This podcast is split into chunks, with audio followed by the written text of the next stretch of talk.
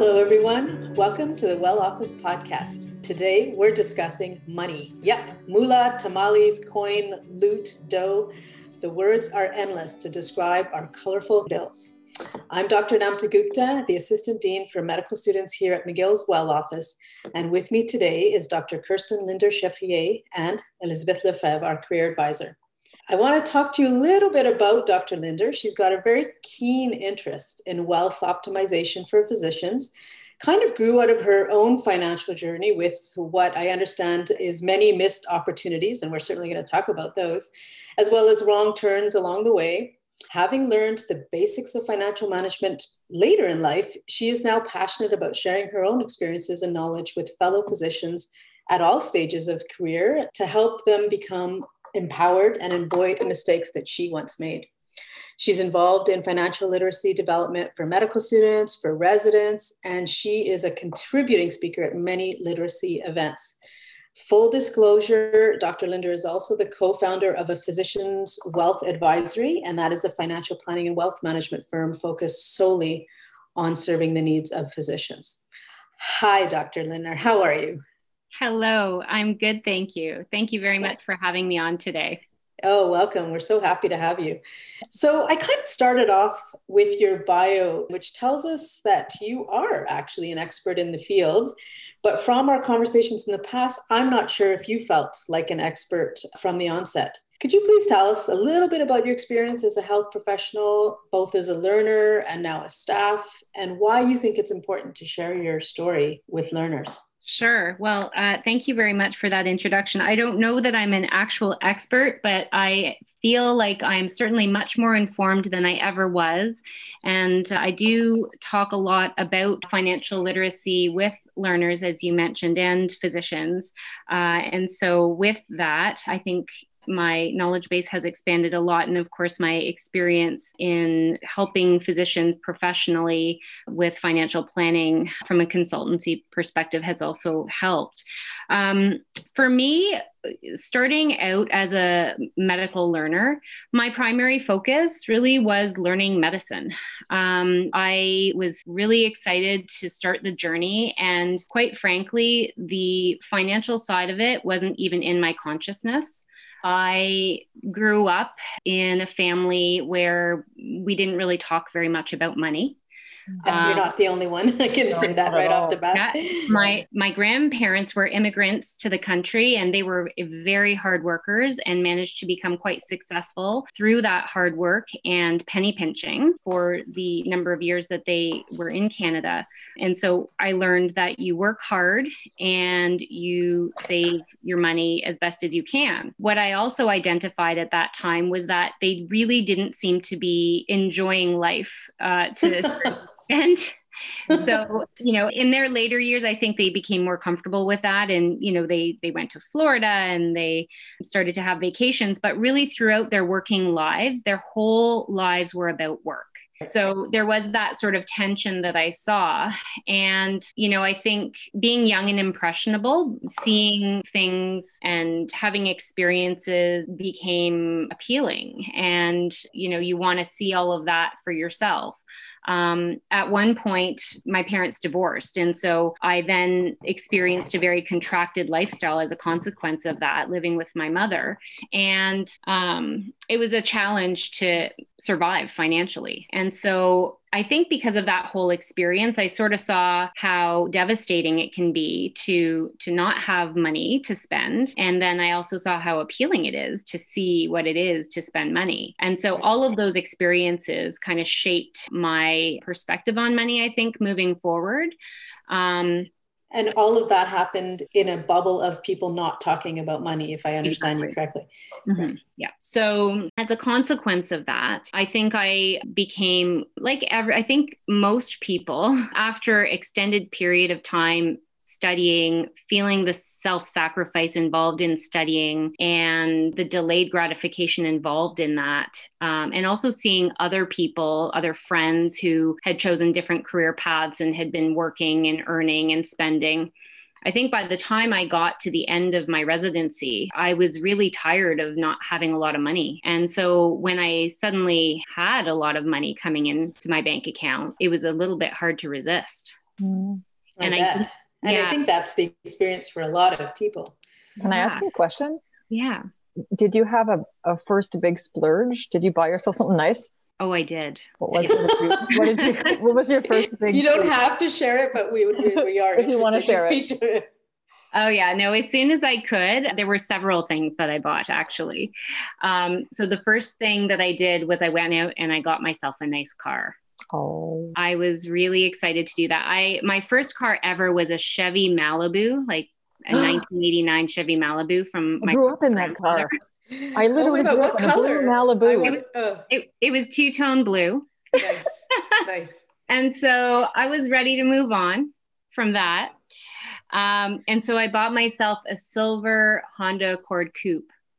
Nice and I was still practical though. That's not yeah. that's not crazy. That's practical. Remember, I had a I had my mother's voice in my ear, you know, somewhere back there. So I was really excited to have my version of a sports car. And I was in significant debt, I should note by that point. So I think again, you know, I, I was still aware of the fact that you know finances mattered mm. um, but I I just wasn't unfortunately aware enough as I as I continued the journey. But then the other thing I did was I splurged on my wardrobe and I just wanted to I just wanted to experience what it was like to walk into Holt Renfrew and just buy anything I wanted. For me that was sort of the pinnacle of making it. You know, I had worked so hard, I had finally achieved my goal. Now I could walk into a store and without worrying about it, I could buy what I wanted. Right. And it felt good. And the subtext there is mm-hmm. that you're really not paying off your debt, I guess, at this point. Are you right. are you sort of like I mean the thing it, it, with studying any kind of health professional degree is it takes time and mm-hmm. you're usually doing that when the rest of your friends in other professions are starting to work and starting to accumulate wealth, and we're still studying. So we get out and we've already delayed quite a bit of gratification. And so we get out and we kind of go, yoo you know, we've got cash, we've got like, and we sort of keep thinking about the fact that everybody always tells us we can pay off our debts later. Would you say that all of this kind of made you go deeper into debt, or were you at the same time paying off some of the student debt or the personal line of credits that you had tapped into? Yeah, so I wouldn't, I was not going into more debt. I had too much of an ingrained philosophy, I think, in my you know brain from years of watching frugalness yeah. that I, I didn't feel comfortable not paying attention to it at all. But I what I will say is that that debt that I was carrying was not being attended to. Mm-hmm. And mainly because I don't think I really understood the consequences of that. I, I wasn't thinking about the fact that, you know, debt compounds and that debt grows. And if you don't pay attention to it, it can get out of control really, really quickly. Kirsten, can I just on the topic of debt? Sometimes when I talk to students in my office, they, we discuss a little bit about debt and going to see student aid and things. And there can be debt from anywhere from a few thousand dollars to hundred thousands of dollars. How how much was your debt? And how do you get into debt as a health professional learner? What are the ways that you get into mm-hmm. debt as a learner? So, to answer your first question, I had about a hundred thousand dollars of debt. And that's not uh, uncommon, as I understand. No, it's not, not uncommon. No. And I'd say, from my own experience in in chatting with residents and newly practicing physicians, a hundred thousand to two hundred thousand nowadays is actually the average. Yeah, it's not uncommon to meet people who have more than $200,000 of debt. Yeah. And I think that happens for a variety of reasons obviously a good portion of that debt is educational debt which is actually good debt debt that has led to you earning the ability to earn money it's debt that needs to be dealt with and paid down but at least you know that that debt led to you being able to to make that money to pay it down um, I think where many of us go off the path, and this certainly happened to me as well, is you know, there's a lot of other temptations that exist and you know there's no end to the number of ways that you can spend money. And especially now with banks being very willing to give quite substantial sums of money to learners on credit mm-hmm. primarily through lines of credit um, i remember walking into a bank and one of the guys telling me right to my face you are human capital. you can really? like so right away you're you are human capital and you could have a hundred thousand dollars in a personal line of credit tomorrow. Wow. And so you're right, right? Like we get offered and solicited a lot of credit. Mm-hmm. So it is easy to fall into debt. Yeah, absolutely. And so, in particular, with those lines of credit, the way that it was set up in my bank account is it actually looked like it was my money. Hmm. So it's sitting there as a line item, you know, when I look at my accounts and there's sitting my line of credit. And, you know, maybe I went out to too many dinners that month. Maybe I spent on a few too many things. Well, I'll just transfer another thousand over from that line of credit into my bank account. And so, you know, the thousand then becomes 10,000, then becomes 30,000 and so on and so forth. And, you know, you start accumulating this level of debt that you you didn't even really think about. Mm-hmm. And I mm-hmm. think that that's sort of, you know, one of the other really important things to talk about is just becoming mindful about money. And that's why I wrote that article that I wrote about money mindfulness, because I think that's really where we all falter at the very beginning is there's an, a lack of awareness and a lack of mindfulness about what to do with the money that we eventually will earn. And even prior to that, what to do with minimizing the amount of money that we're spending because that ultimately has quite significant consequences for how we move forward when we actually do start earning money. That's such a great segue into the question that I have, and you know, around like value systems. You know, what makes the world go around? Money or love? It's sort of that you know chicken or egg question. Mm-hmm. And I think most health professionals are kind of trained to be very altruistic, right? Mm-hmm. So we're kind of trained to sort of say, don't think about the money. Um, you're here, you're a physician or you're a nurse, you're in, in it for the helping, for the advocacy piece. And that is all true. But it does make a lot of us very uncomfortable talking about money. Mm-hmm. And, and sort of, I imagine that the culture that you had growing up with, as you described it, was kind of kind of maintained in medicine where nobody really talks mm-hmm. about money. Mm-hmm. So I guess my question is really around value systems and money. Mm-hmm. Like how do you incorporate your value system into some of the financial decisions that you've made?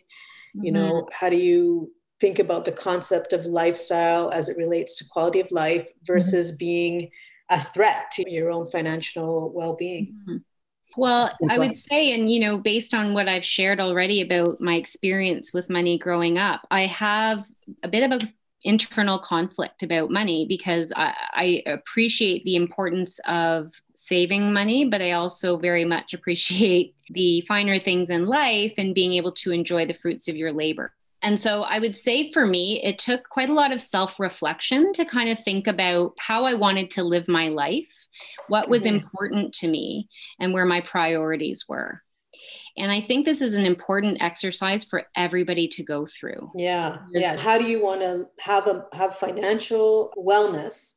but mm-hmm. at the same time have it in line with your value system and your priorities exactly yeah. and i think it, it really comes down to quality of life mm-hmm. um, quality of life now and also quality of life in retirement when we're no longer sure. earning money. And that's actually a really key piece too, because I think we often forget that there is this period of life which is actually quite extended in some cases. You know, so many people live in retirement for 20 to 30 years, almost mm-hmm. as long as their earning career. Mm-hmm. Yeah, so there, there has to be some way that you can sustain yourself within that period as well. Such an important point because I don't think a lot of students or residents, and maybe uh, we don't get pensions. That's right. There is no retirement pension. And I think that might be different for some of our other health professional students, but certainly for medical students and residents, they have to plan for retirement. So you're right. There's that how do you want to live today, now, and how do you want to live when your career is sort of winding down? Exactly. And that's why it's so important to prioritize now and be aware of really where your priorities lie because every dollar that you spend now is money that won't be available to you later when you retire. It's going to affect the age that you can retire at and how much money you'll have at your disposal on a yearly basis for the rest of your retirement. Mm-hmm. Um, this might be a simplistic question, but is there a magic number for how much a person should try to put away based on the a percentage of their income or anything like this? Is there any any is there a magic number or is it really situational? you know what I, there are lots of numbers that are put out there but quite frankly what i've seen is that there's a huge amount of variability because it's such a personal thing you know some people want to retire at the age of 40 mm-hmm. some people want to want to retire at the age of 65 but continue to work part-time mm-hmm. So, all of these are all very specific considerations that will have a significant impact on how much you would actually require to retire.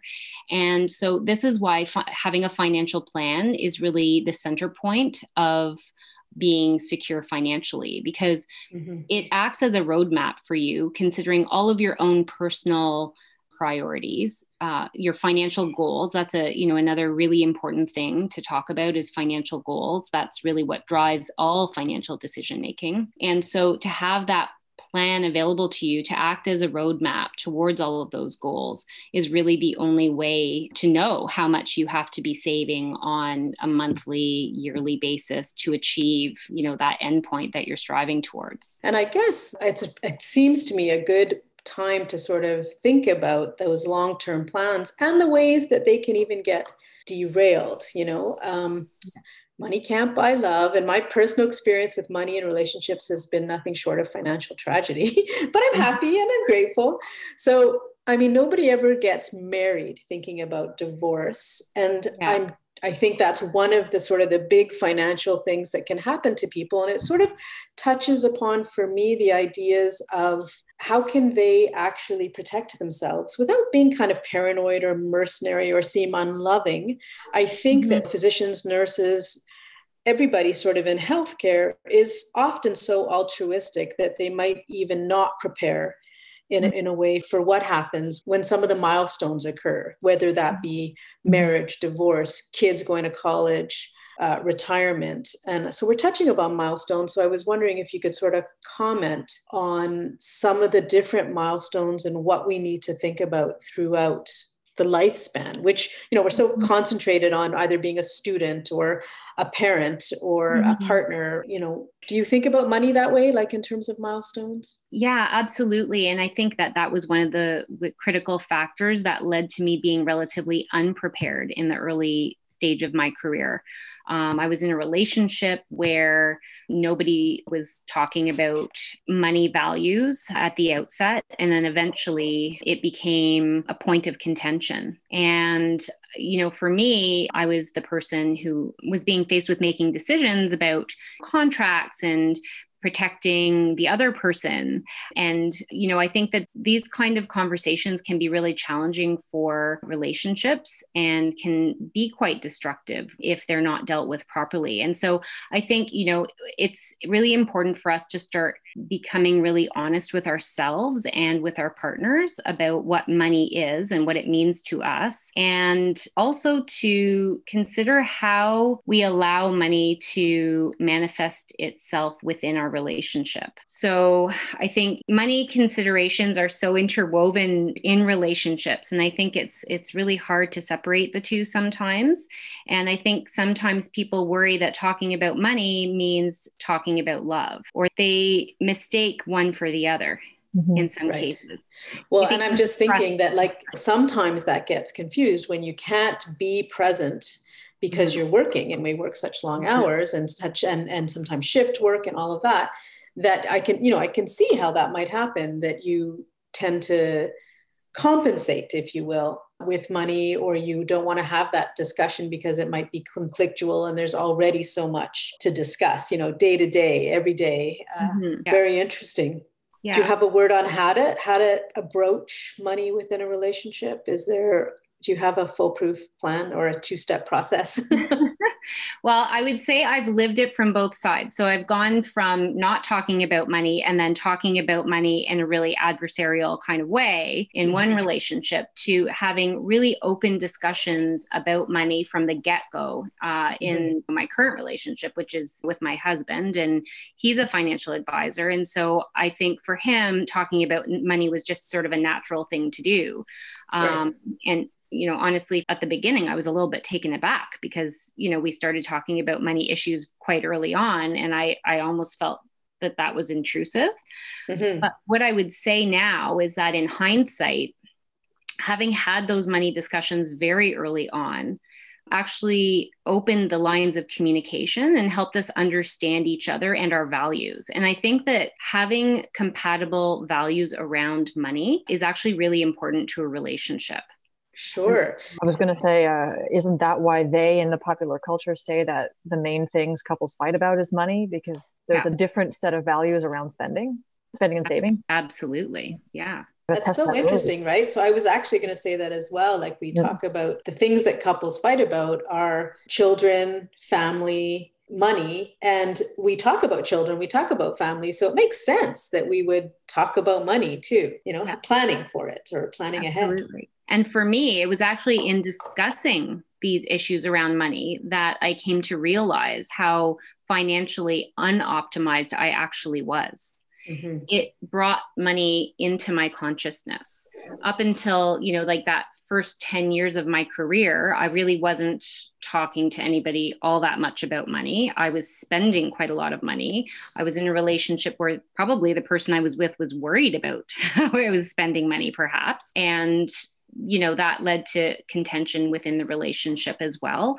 So in addressing money very early on in my current relationship i was able to get a better sense of what my personal money values were. I was able to dive back into you know the things that we've already talked about in terms of my childhood and mm-hmm. um, how that might have shaped my perspectives on money and saving and spending. Um, and then also in terms of what you envision for your life moving forward. If you're going to be spending your life with somebody money is a pretty critical element of that. Every mm-hmm. single thing you choose to do has to do with money really at the end of the day so again, I'm super curious. Like, did you actually carve out like going for coffee and talking about money? Like, was it that framed? Well, yeah, it, yeah actually, it did. Great. It did become that. Um, it became, you know, casual conversations that probably my now husband was increasingly alarmed because you know, by that, at that point, I'm lucky even married me actually, even you know, the state of affairs at the time. And, you know, so he was kind of like, okay, let's take a look at this and let's just get this fixed. And so it started out with, you know, where is all the money coming from? Like, you know, I had money coming from here and there. And uh, I didn't even really know what my monthly income was, to be frank. I just knew that I was getting money coming into my bank account every month. I didn't have any kind of dedicated saving strategy whatsoever. I had a corporation that I had established shortly after starting practice that was empty. I had no money in it. Uh, I was paying for it every single right. year with yeah, paying like accountants and taxes, yeah. accounting fee and all that stuff. But I I wasn't reaping the benefits of it. I had been putting money into RSPs because I actually mistakenly thought that maximizing my RSPs was all I needed to do. And that was a message that my grandparents gave me early on just, you know, saving your RSP, the government helps you take advantage of this opportunity. So I did that thinking that's all I need to do and now and I it makes you feel good right? It's like okay did that. I can go. That's it. I, you know that's all i need to do right. to, to to retire comfortably. That's really the popular sort of culture out there. Yeah. And that's so, our so-called pension right? Like that right. is sort of what i was thinking of as my pension and that's going to take care of me um, without really understanding that that wasn't the case. Right. And the biggest problem i had personally was that i didn't have a financial plan. So right not moving from a financial plan in every single decision that I made, not having a budget, not knowing what my net worth was, not having any sense of what cash flow is.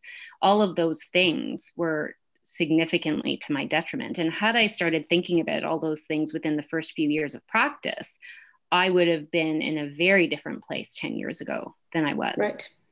Did you buy property? When did you have you bought property? Do you own property? When did you think and about so, that? And that was not in my consciousness at wow. all in okay. in in the early days and what's really interesting is how my grandparents were able to become successful as immigrants in their 50s when they first moved to Canada was through scrimping and saving and enough to be able to put a down payment on a house that they eventually opened up to boarders. And the, every single room in that house was rented out to a boarder. And so I was very much exposed to real estate entrepreneurship. But for some reason, I just didn't think that it was something I should or could do looking back, do you think you should have? I do. I think that that was a missed opportunity, actually. I, you know, th- the thing that you don't realize, and they say youth is wasted on the young, I think is the yeah. something yes. like that. I always yeah. get these dodges wrong, but you don't realize the value of time, you know? So here I am in my 40s and in my 20s, had I had the foresight and the courage to have kind of jumped into an endeavor of that sort, um, I mean, I would have a lot more a lot more saved. I would have had equity. I would have had a mortgage paid off. You know, say it was a student house, for example, and that opportunity was certainly available to me. I would have had other people paying off that asset. Real estate is not for everybody, and I'm not encouraging everybody to go out and buy a student house right now. But I think what the bigger message here is is again being mindful and thinking forward to your future self you know your future self who is in their 40s 50s and 60s and what you need to do between now and then to become financially secure. And maybe that just means you know squirreling away a certain amount of money every single month in an RSP and then a TFSA or a corporation if you have that, and thinking about how that will accumulate over the years. You know, for me, if I had saved $1,000, let's say, per month in my corporation for all the years that I didn't use it, I would have had an extra $130,000, $140,000. Huge. And that, that's without compounding, right? Like all of right. that time, that money would have compounded and probably been worth a lot more than, right. than that. So, and, that would have, you know, just kind of come out of my bank account had I automated that to do that. And I'm sure I spent that money on a whole lot of boots yeah. that are long gone now. but damn, girl, you looked good. they were cute, but yeah. So it's an interesting. We have a couple of student questions, and we're kind of touching upon it mm-hmm. Right now. So maybe I'll just ask. You know, I guess we have some learners who are well more versed in financial matters than I am, and they're thinking about the stock market. They're wondering about what proportion of their salary should go to the stock market, whether they should pay back their loans first or invest whether they should take money out of a line of credit to invest. And I know this is not for everybody, but I was just wondering if you want to talk a little bit now about interest rates being so low and the ability to actually borrow to invest versus paying down your mortgage, buying property. I mean, I know this is all very personal as well, but do you have a word for this student wondering about the stock market? I will say, you know, I'm not a financial advisor and so anything that I'm saying is is really based on, you know, my experience and what I've learned along the way. What I will say is this, there's a few basic principles to consider. Um, the first is that again, I you know, I, have said it already and I, I guess I'll say it again is, you know, a financial plan is really the best way to understand where you should be putting your money because mm-hmm. your financial plan actually considers what your financial goals are. And it, right. it's, in, it's, you know, in trying to reach those goals, that you have to make decisions about what to do with the money on a, a monthly basis as it comes into your bank account. So I think that that's the first step. The second step is to have a plan for debt management. So when you're talking about should I put my money towards debt payments versus savings, that question is so dependent on so many variables that are unique to each person's circumstance. You know, are you single? Are you married? Does your partner have a salary? Do you have dependents that you have to spend money on? What's your cash flow? Are you in a monthly deficit with your cash flow? uh, which many learners are, by the way. You know, most residents are just, you know, trying to keep above water until they finish their residency, especially those with families. Most people mm-hmm. are actually going into debt throughout their residency. That's residency. Right. Yeah. And so deciding how you're going to allocate your money really depends on so many factors. Once you're making a lot more money, it becomes a lot easier to pay down debt and start saving. A common question that does come up is you know, should I be taking advantage of opportunities now that I have like $300,000 of a line of credit? Should I just dump it all into the stock market like last March? When mm-hmm. everything, yeah. when everything was so low. Looking at that. and I think, you know, the problem with that is that we now have the benefit of retrospect to know that the markets bounced back pretty quickly. We didn't know that that was going to happen at the beginning of that journey. And so, what happens if a learner puts a good chunk of their line of credit into the stock market and it goes down. Yeah. And it goes down over a persisting period of time. And then what happens if they need access to that line of credit? So I think it's a dangerous game to play when you're talking about using borrowed money to invest when you're a student and you're still very financially vulnerable. Mm-hmm. Um, and that's simply because we just can't predict what the market is going to do. We have the benefit of hindsight. And if you look at the history of the stock market, it has always gone up over time. So there are dips in the market, there are rises in the market, and over time, the market generally has continued to climb. Um, but we don't know how long those periods of dips and up periods last for.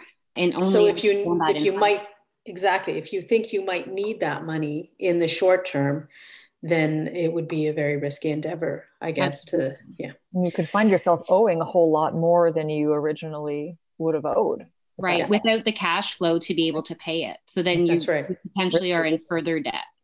Which kind of leads me to a, another question that one of our learners put. And I guess this is a medical student who is sort of uh, pondering the fact that everybody always tells them that they will make lots of money and that they shouldn't be concerned about their finances. And the student sort of is wondering about the fact that they're doing four years of medical school, three, five, six, seven years of residency before actually making a, a salary, a real salary. So, and then I guess time off to have children or delays or illness or what have you. What do you think, Kirsten? Do you think being a doctor is really lucrative? And at what point would you say that it does become lucrative if you do think it is? Mm-hmm. It's a really great question, and it relates to something that I call the wealthy physician fallacy. Okay, I'm interested. You've got, I'm all ears. so, we as physicians are very fortunate to have access to a fairly high income. We're part of the 1% of the population who makes quite a substantial amount of money. The problem is that most of us, many of us, and I think the tides are changing now a bit, but many of us don't know what to do with that money when we get that money uh, and often end up just spending it. And so that that sort of brings us back to this concept of lifestyle. So while physicians have good earning potential they don't necessarily have good wealth potential unless they are mindful about what to do with that money and they actually start saving because really at the end of the day wealth is about net worth and net worth is about assets and liabilities. And if you don't have any assets, any meaningful assets, if you're leasing your car and you have a huge mortgage that you're barely able to pay the payments on, and you're going on luxurious trips three times a year, and you're buying all the designer clothes, and you've got all the gadgets at home, but you have zero in your bank account, you know, you're going to have a hard time ever getting to retirement because you won't have anything to support your retirement. And so, you know, I think that's where the tension lies, quite frankly, I think, is finding that balance between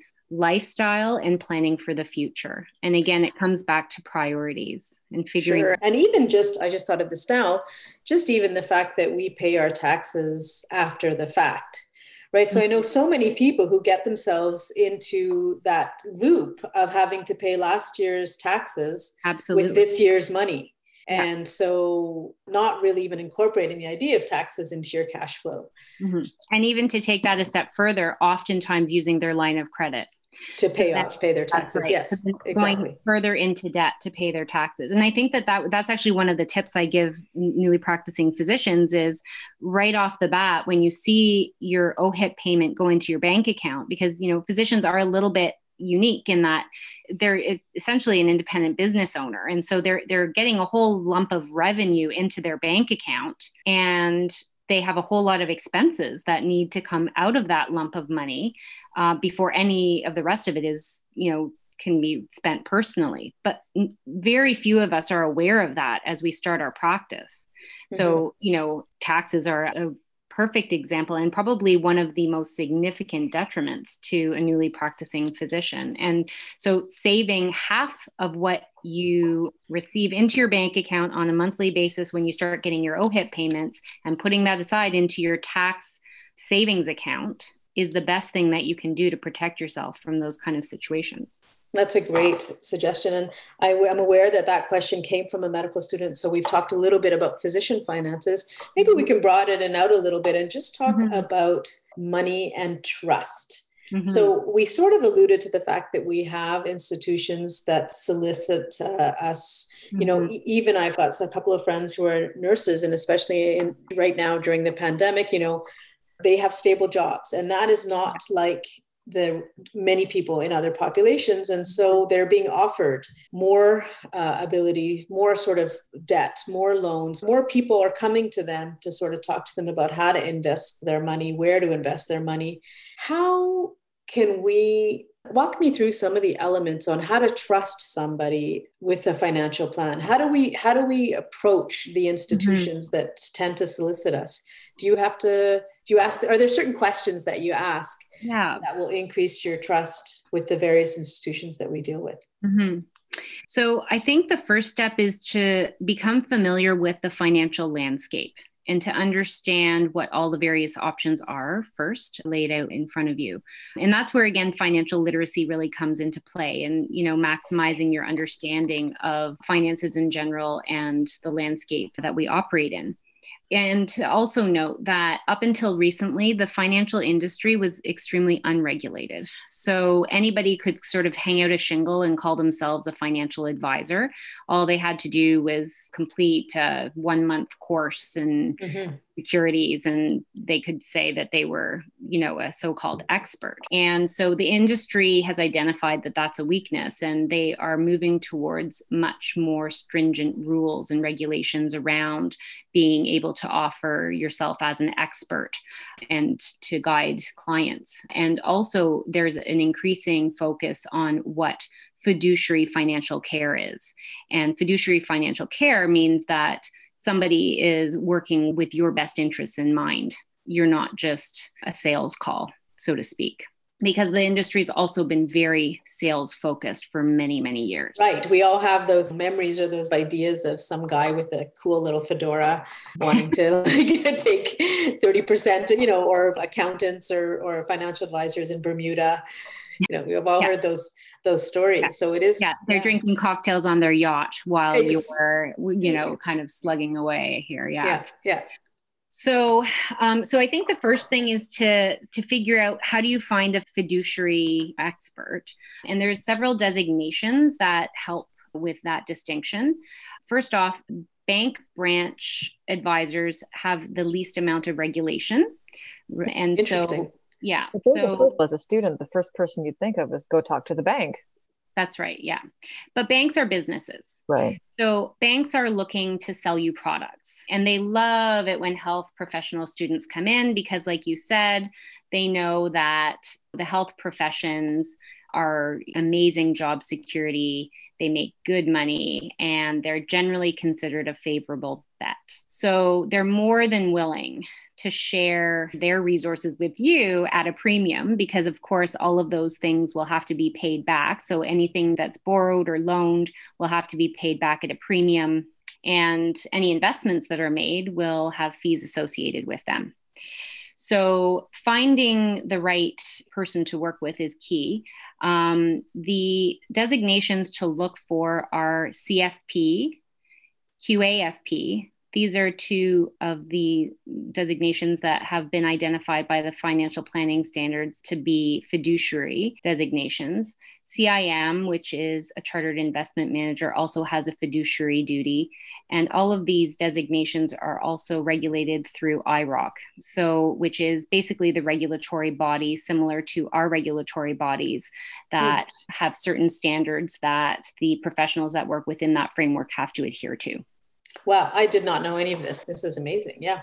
Yeah. Great. So that would be the first place to start.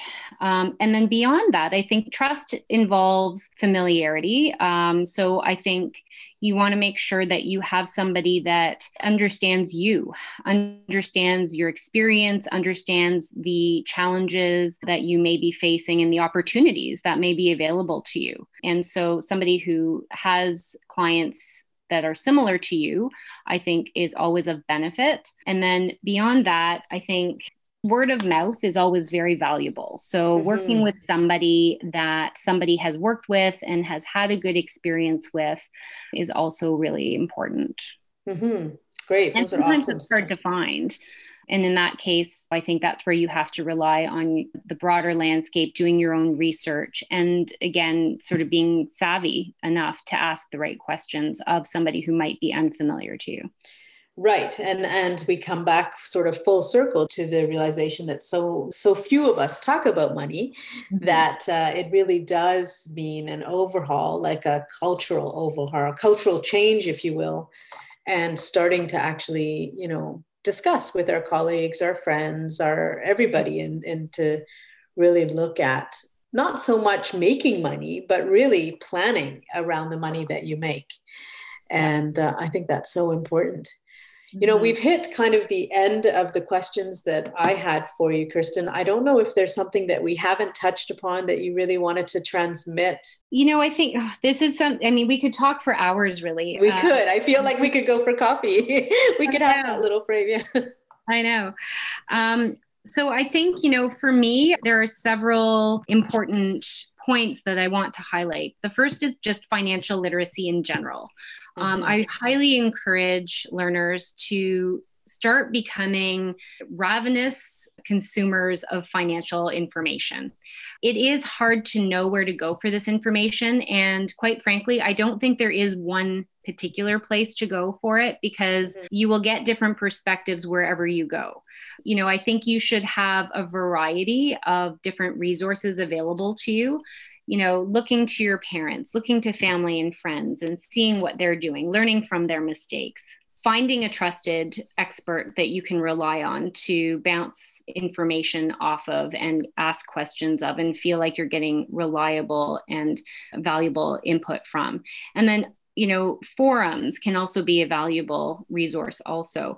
The challenge with forums is oftentimes the conversations are occurring in a bit of a vacuum and don't always consider the larger landscape but they're still valuable in learning other people's perspectives and learning from other people's experiences identifying that they themselves may not be experts.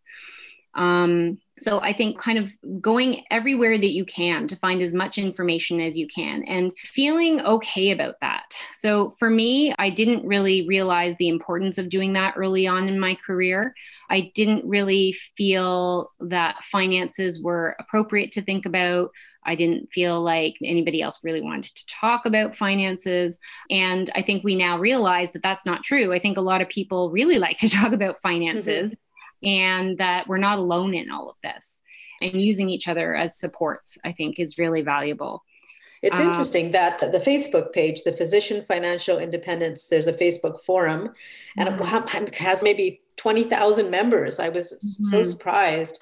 So you're right. It, there seems to be a, a changing of the landscape where people are a bit more open to actually not just talk, but even mentor uh, yes. other physicians or other learners as well. And so I think that's very interesting. There is sort of this trickle happening this this yeah, wave. There is rising consciousness and i think yeah. that that is so important and valuable. And again you know i think over time we'll probably see an expansion of that and considering multiple different perspectives and understanding that there isn't sort of a one size fits all kind mm-hmm. of solution here. Sure. some people are really diy oriented meaning do it yourself. Some people are able to take that on. They're interested. They have the time to do it. And it's like a hobby, really, at the end of the mm-hmm. day for that. So that's something that they're willing to take on and take on over the long run.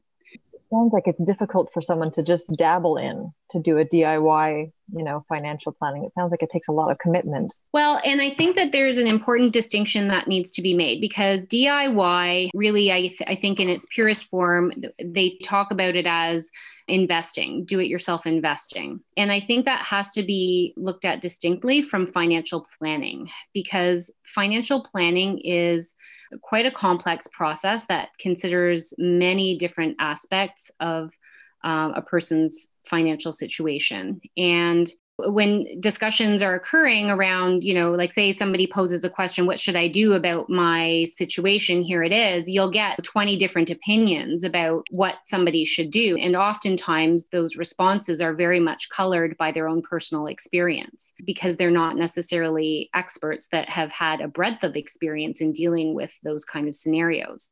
So that's where I do think it's really important, again, to sort of have a financial plan, to have that trusted person to work with to kind of help guide you uh, through all the noise because it can become a little bit overwhelming when you're trying to DIY financial planning versus DIY investing. DIY investing has actually become quite easy to access and uncomplicated. And so there is, I think, especially for millennials and people who are comfortable with technology, there has been quite a significant shift towards that kind of money management. But with that, there's also quite a shift in the financial world towards lower cost investment solutions, which I think, you know, fees are, are something we haven't talked about at this point, but probably worth bringing up because fees can sure. significantly erode your opportunity for financial success over time.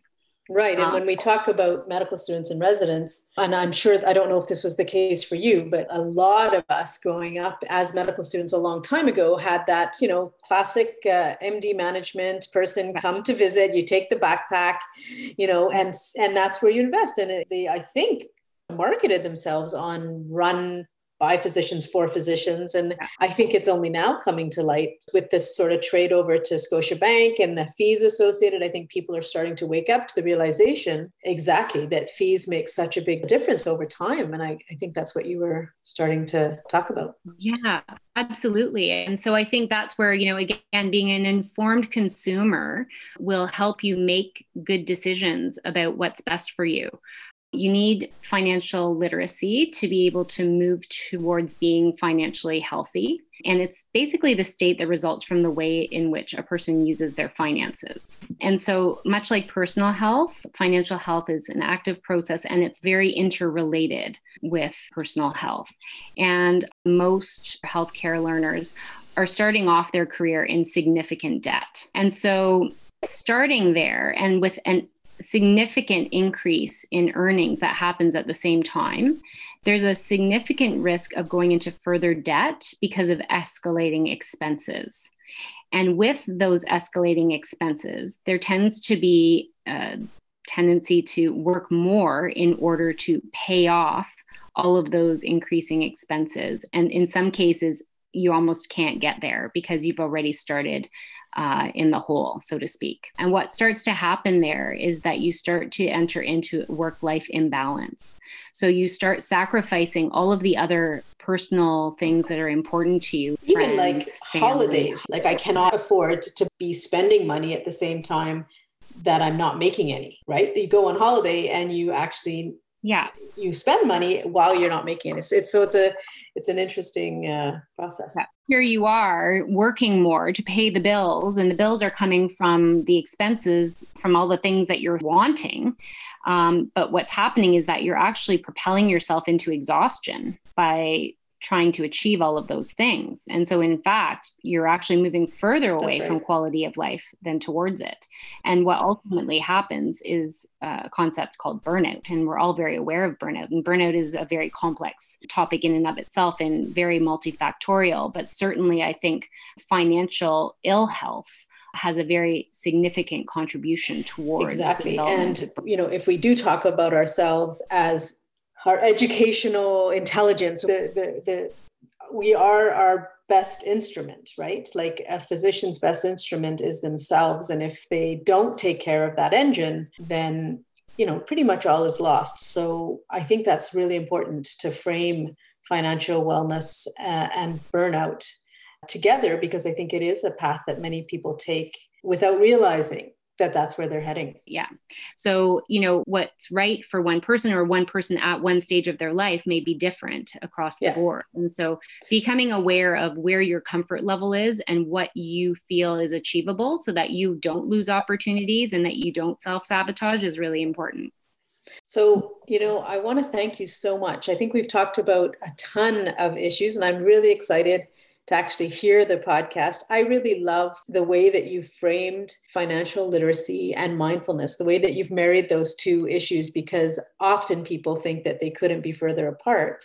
But I think really what you're saying is that financial planning is mindful planning and it's actually a part of emotional well-being and really here at the well office that's what we're interested in we're really interested in trying to get to that little overlap of venn diagram where you understand that your financial uh, wellness contributes overall to your wellness. Uh, so I want to thank you so much, Kristen. It's been really fun chatting with you, and uh, we might have to do a part two at some point. We're really, really thankful that you made the time for us today. It was my pleasure. Thanks so much for having me on.